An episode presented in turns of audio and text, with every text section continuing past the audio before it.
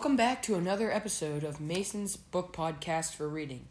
I would like to first of all thank all my listeners out there, the regulars and those newbies. Please show your support and subscribe. It really helps out this channel. As my frequent listeners know, I've been reading the book Knights of the Hill Country. On this episode of Mason's Book Podcast for Reading, we will be going over a few of the main characters, how the book shows the importance of friendship, and the references to some sporty situations. So without further ado, let's dive in.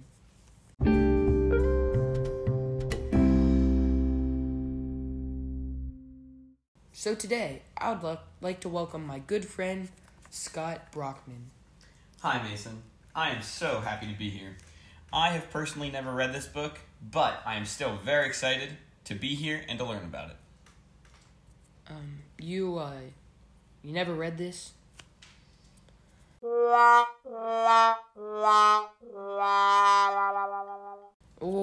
well, why don't I just fill you in? Okay, so there's this kid Hampton, and he's the main character. He's the star of the football team.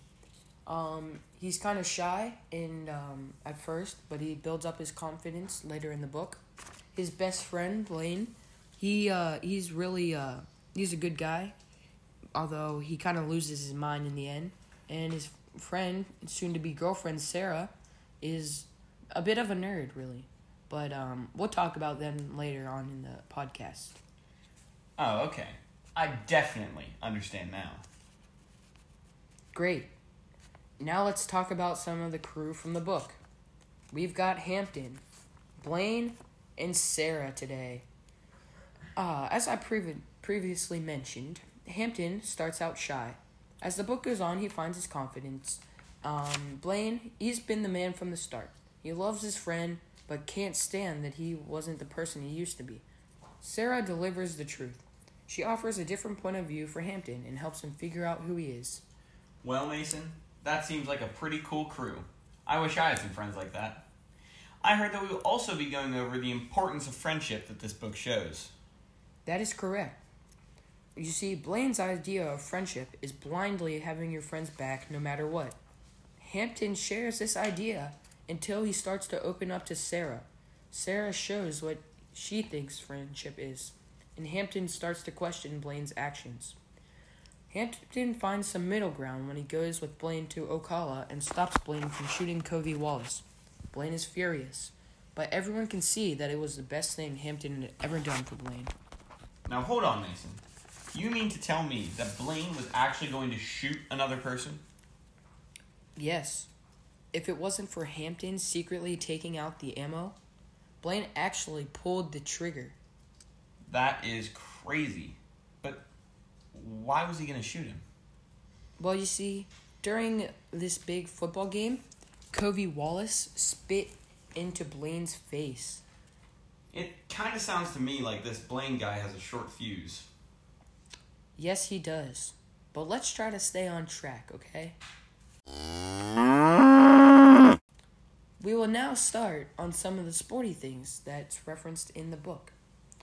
In the book, Hampton claims to have the power to stop time when he is on the football field. As an accomplished athlete, I know that there are times during a big play when the adrenaline is pumping and it feels like time just completely stops. You know, Mason, I would totally agree with you. Picture this. When I used to play Little League basketball, there was this one kid who was like two feet taller than me, and I could not get the ball from him for the life of me. But then one day during a game, it's like everything just froze, and he just stood there frozen with the ball, and I easily took it from him.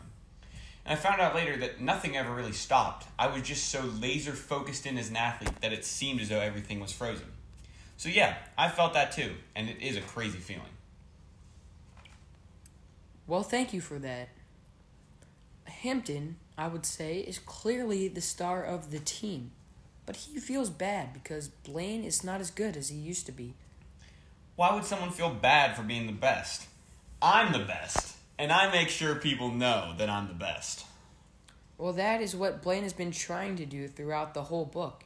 He's trying to prove he's a good player, but is stuck in the shadow of Hampton. Blaine can't help but be consumed by jealousy when he loses the spotlight. Hmm. Well, I guess that makes sense. You know, Mason, I'm starting to get hungry. Oh, oh, okay.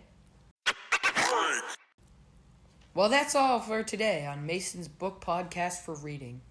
Mason, I would truly like to thank you for having me on your great show today. You're welcome, Scott.